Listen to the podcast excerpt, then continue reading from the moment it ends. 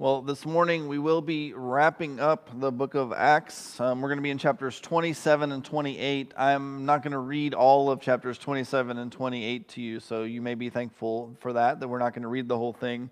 Um, but if you want to turn there, it's page 994, I think, in your Pew Bible, um, or you can follow along in whatever app you're using. Yes, 994 is the page number in the Pew Bible in front of you. Um, but what we're at in the book of Acts, this is the last leg of the journey.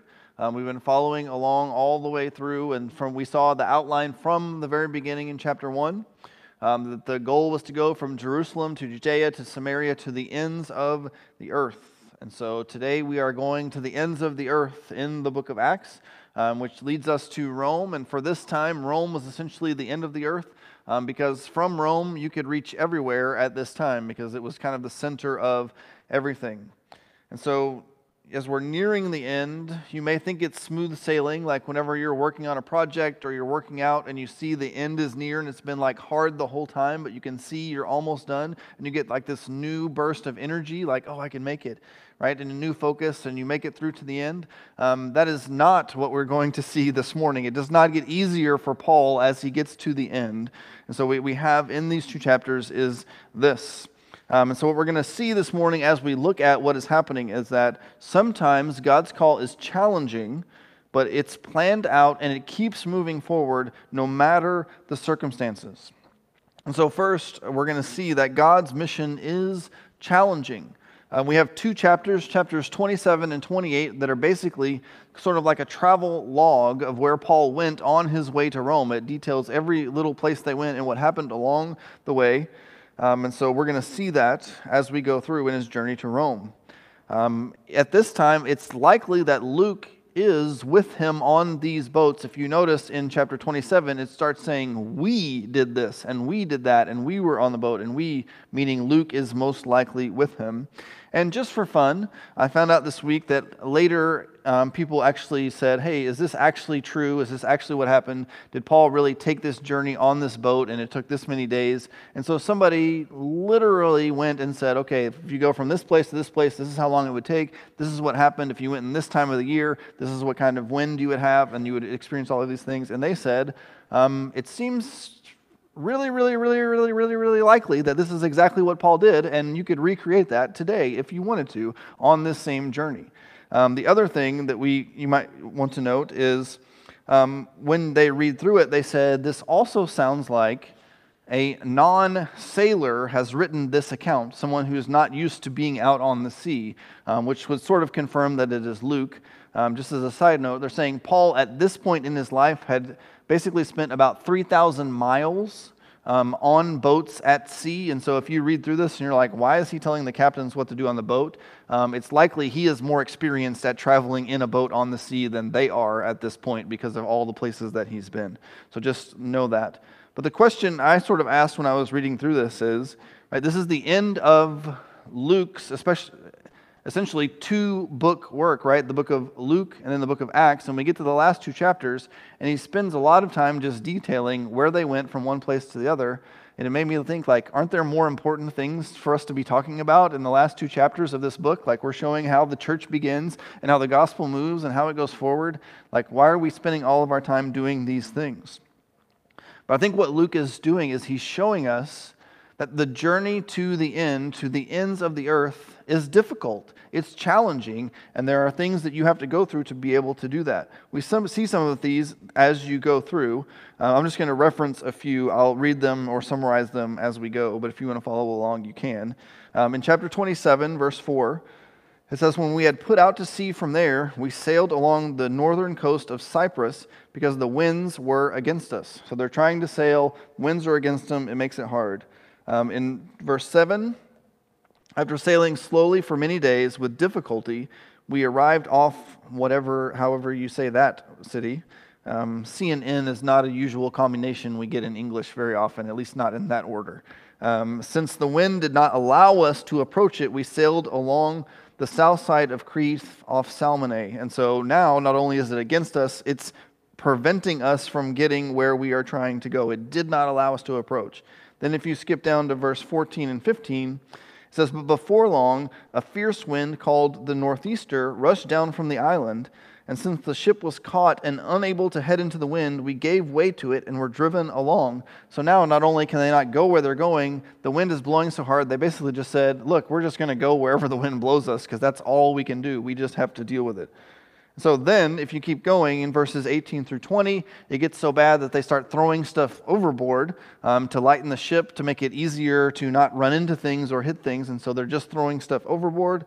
Um, then, if you keep going in verses 33 and 34, Paul eventually says, Hey, um, uh, we should probably eat something because it's been 14 days since anyone has eaten because we've been fighting this storm. And so they don't eat for two weeks. Um, then they get shipwrecked so the ship runs aground, falls apart, everybody gets to shore. Then, once they get to shore, they're wet and they're cold, and so they start a fire. And when the process of starting a fire, um, Paul sticks his hand near the fire, and a snake, venomous snake, jumps out and bites his hand. Um, nothing happens to him in that. It's kind of an interesting story. So everybody's expecting him to like swell up and die, but he doesn't. He just kind of shakes it off back into the fire. And so all of these things happen on the chip trip to Rome. All of these challenges, all of these difficulties. And if that's not enough, the whole point of going to Rome is to be in jail. Like when he gets there, he's still going to be arrested. He's still going to be in prison. He's still going to be in trouble. Like, but he's enduring all of this to go and be in jail somewhere else. And so I think it helps us to see that serving God's mission doesn't promise an easy journey. Right? When you fall, sign up to follow Jesus, when you give your life over to him, he promises to be with you. He promises to guide you. He promises to protect you spiritually. There is no promise that you will always be safe or that nothing bad will ever happen to you. He does not make that promise to us. He promises that he will be with us. And I've heard this phrase kind of growing up around, and people will sometimes say, um, the safest place to be is in the middle of God's will, right? And I don't know, like, Paul was not very safe, but he was exactly where God wanted him to be. So I think it might be better to say the best place to be is in the middle of God's will, but it doesn't always seem safe, right? We can look at Paul or the apostles or even Jesus, right? That, did, didn't always work out for the best from what our perspective in those things. And so if things get hard, if things get challenging, if things even get dangerous, right? It's a call not to give up. Don't stop, just keep going. Because just because there are challenges doesn't mean that you are off course. Right? Paul wasn't off course. He was doing exactly what God had called him to do. We're going to look at that a little more later, exactly what all the things that were pointing to this. But it was still dangerous when he was following God. And so, no matter what happens, whether it's difficult or challenging or dangerous, that doesn't mean you're off course. But I think it is a time to say, man, this is way harder than I thought it was going to be, way more difficult, way more challenging. To say, okay, let me double check, let me seek, let me make sure, let me pray, let me confirm that I am following what God wants me to do. And if you are, you just keep going, even if it's hard, even if it's difficult.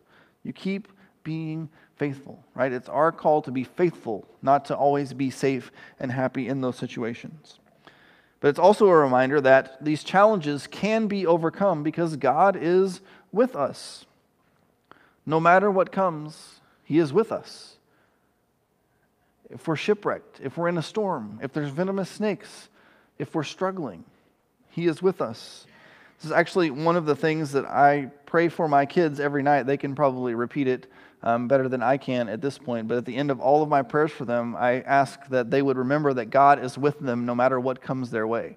Right? I want them to know that whatever happens the next day or the next week or the next month or the next year, even if it's hard, even if it's difficult, they will know that God is with them. I think it's important for us to remember that no matter what comes, no matter what happens, no matter the situation, no matter the situation for your health or for your job or with your kids, or if you encounter a tragedy, or the situation with our church.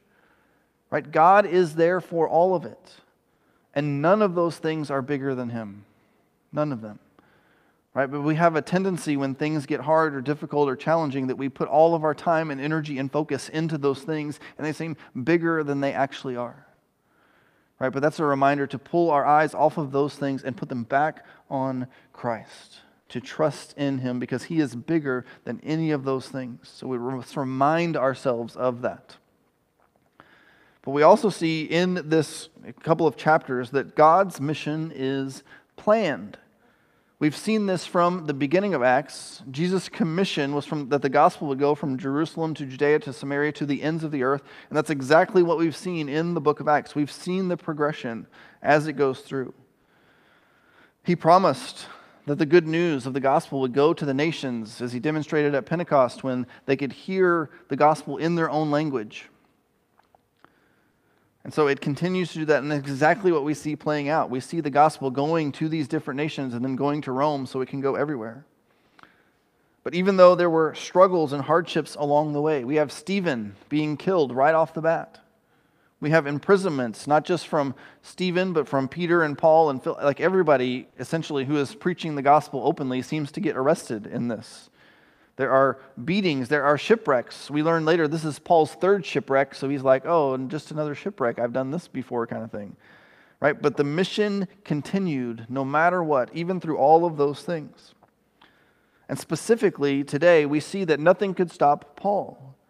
Not a shipwreck, not bad captains who wouldn't stop when they should have, even though he told them to.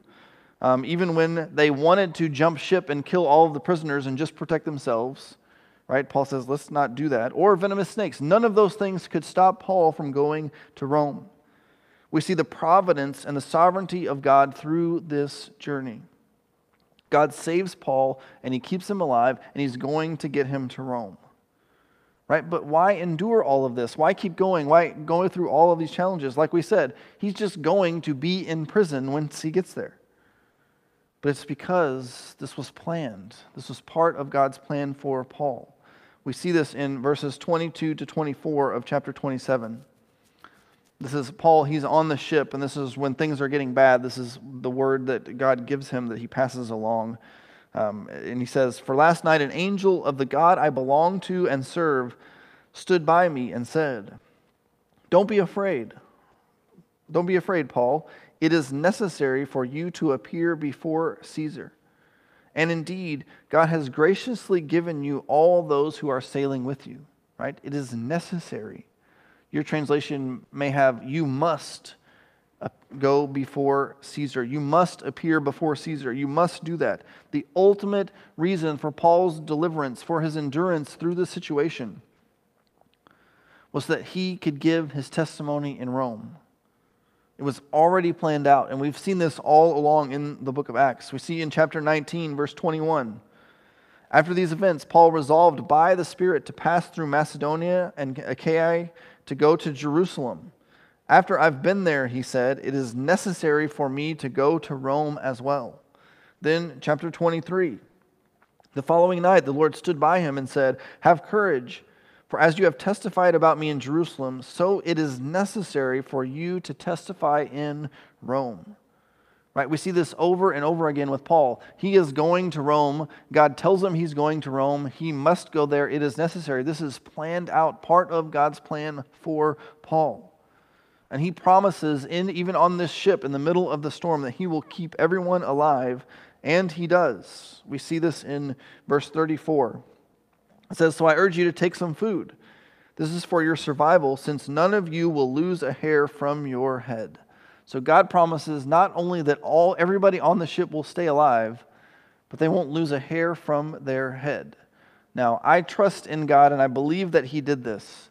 But imagine a ship full of 100 to 200 people in a shipwreck in the ocean, not losing any hair off of their heads if you've ever cleaned a shower, you know how remarkable that is, right? Because it just is everywhere, and we lose hair all the time. We just don't know that. So God protected them in that moment. It's just a reminder that we can trust in God's promises, that He is there. He will come through. He will keep us alive if He promises to do that. Because God protects us as people to complete our missions. Just like Paul, he survived all of this a snake bite, a shipwreck, riots, beatings. He kept going.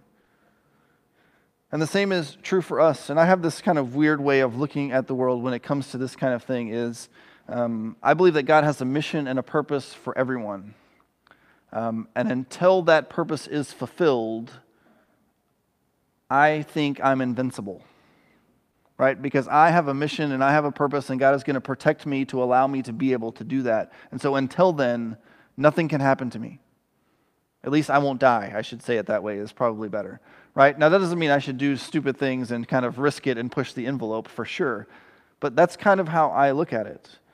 The problem is, we don't know when our mission will be completed.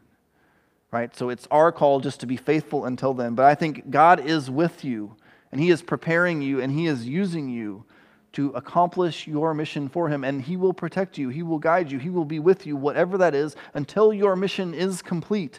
He will be walking with you. And so He's preparing us, walking with us for the good times, for the times when things are great and excellent, and we feel close to Him and we're following Him and we're seeing fruit in our lives and in the lives of others. But He's also preparing us for the difficult times when it's not so great, or when it's hard, or when it's challenging, or you have tough decisions that you have to make. But it's still a part of God's mission because God's mission cannot be stopped.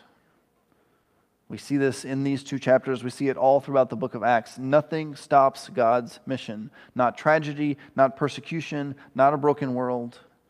The mission continues no matter what. God has planned it, he is moving towards that end.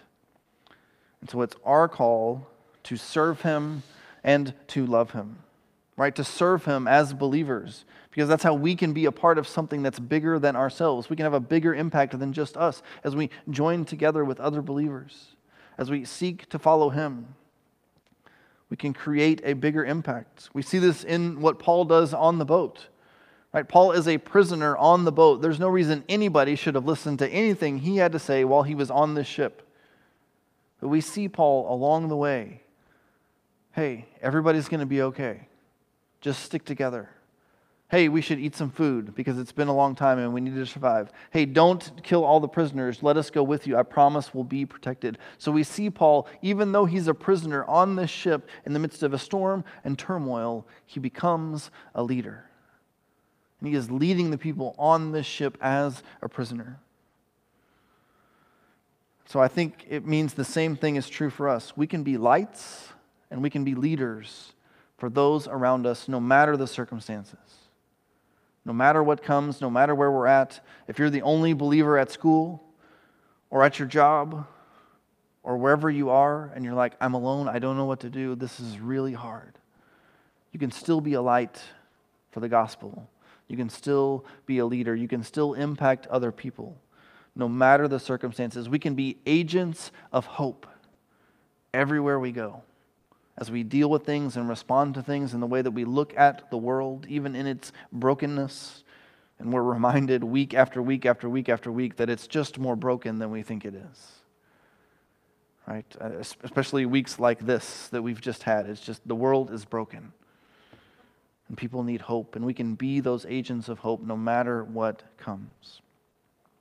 And so we serve him, but we also love him. We believe in what Christ has done for us, and we give our lives for him. We honor him with how we live, not just because we owe him or we feel obligated for what he's done for us, but because we love him. We love him enough to follow his commandments, to obey what he is calling us to do, to do what he is asking us. So, yes, his mission is challenging, and yes, there's a plan for all of us, but this mission is also ongoing. God is working all the time. And this last point I really think is important for us, kind of as we're in a season of uncertainty, and there's a lot of changes and things coming and decisions to be made for us as a church. I think this is what we need to be reminded of this morning. Right? God is working all the time. In chapter 28, if you look at verses 12 through 14, Paul gets, they finally get to where they're going. They get close to Rome. They start moving forward. And we get, when he, when he starts walking towards there, they're still uh, uh 30 to miles away. He says, There we found brothers and sisters and were invited to stay a week with them. And so we came to Rome. And so what he's saying is, on their journey, when they got close to Rome, there were brothers and sisters in Christ already there. Paul had not been there yet. They didn't know of anybody who had been there yet. They had no idea that when they showed up, there was going to be a church in Rome. But there was. There were already believers there. Right? The gospel is spreading outside of their knowledge, outside of their control, outside of their influence, because it spreads according to God's plan, not our plan. Right? God is working in other people, in other churches, and they are spreading the gospel. So let's pray for other believers. Let's pray for other churches. Let's support them. Let's join them because it's not about us, it's about the gospel. And God's message will go forward. It will continue to go because God is working towards his goal. We see in verse 23 of chapter 28, it says, After arranging a, a, day with him, this is Paul, many came to him at his lodging. And from dawn to dusk, he expounded and testified about the kingdom of God. He tried to persuade them about Jesus from both the law of Moses and the prophets. And it says Paul is teaching them about the kingdom of God, both how you enter the kingdom through the death and resurrection of Jesus, how you come to be a part of that and enter it and trust in Him. But it's also pointing to the kingdom of God where Jesus will reign over all things in the future when he returns and makes everything the way it's supposed to be and he reigns. He is pointing towards that day. And so he's talking even then about what is to come.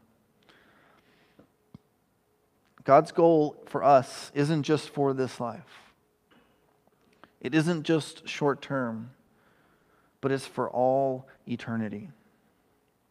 Everything he does, everything God does is moving us closer to this, to this reality of Him reigning over a people who know, love, and serve Him. Even when we don't understand how He's doing that, even when we can't see it from where we are, this is still what He's doing. He's still moving things towards His kingdom. Because I would argue His goal is the same as it was at the beginning in the Garden of Eden to have a perfect people who walk with Him, who know Him and love Him and serve Him. And to the end, it's the same thing.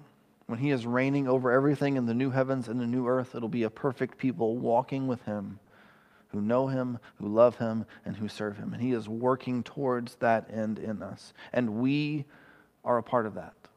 We are part of what he is doing. And I want us to especially remember that the mission continues no matter what as we've been kind of saying along the way, when Paul arrives in Rome, he is still arrested and he's held in custody. He does get some leniency, but for what we know, he's still in chains every day just to remind him that he is not free. But even in chains, that doesn't stop him from spreading the gospel. We believe he continued to write letters to churches to encourage them and to challenge them and to spread the gospel He continues to proclaim the gospel until his mission is completed. He gets access because of where he is and where he's in prison to the higher ups in the city of Rome, which spreads the gospel in a whole new way among those people. But Paul is just part of the mission. He completed his part of the mission, but he didn't complete the whole mission. We don't get to the end of Acts and say, oh, Paul made it to Rome. That's the end. That's the end of God's mission in the world. We made it to the end, done. Nothing else happens after that. That's not what we see. It continues to go. And we see throughout the book of Acts so many times that the mission could have ended. Right? It starts with Jesus is dead. Right? The leader that we thought was going to be the Messiah is dead. Isn't the mission over? No. He comes back to life. He is resurrected. And he gathers his people together. Maybe it's when Paul reaches Rome. He's done. That's the end of the mission, right? No, it keeps going. Maybe when Paul dies, it's over because he's the one pushing it forward. But the mission doesn't end there. When all the disciples die, it doesn't end there either. The mission continues. And we are all a part of that mission. We all have our purpose. We all are part of his plan. Now, we're not all going to have a part as big as Paul. Right? I say this all the time. For most of us in here, if not all of us, nobody's going to ever know who we are. We're not going to be famous. We're not going to be in the newspaper. Nobody's going to know. But that doesn't mean that we stop. We continue to serve faithfully.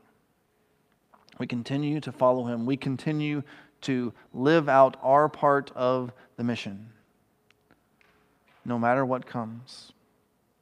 Because the mission continues. It started long before us, right? Thousands and thousands of years ago, it started. And it will continue long after us, right? It will continue to go forward. So after we are long gone, it will still continue. So I want us to remember that. The mission doesn't end with us, it continues.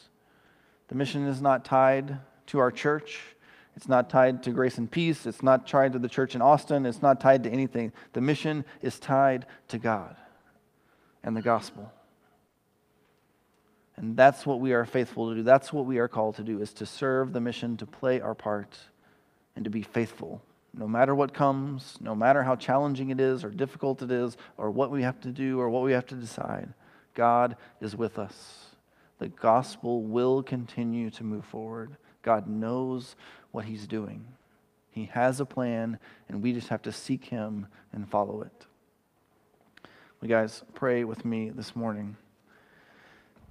God, we come before you, and we thank you for your word, even for just a a travel log, essentially, is what we looked at this morning of two chapters of kind of saying they went from place to place to place, and then they got where they were going.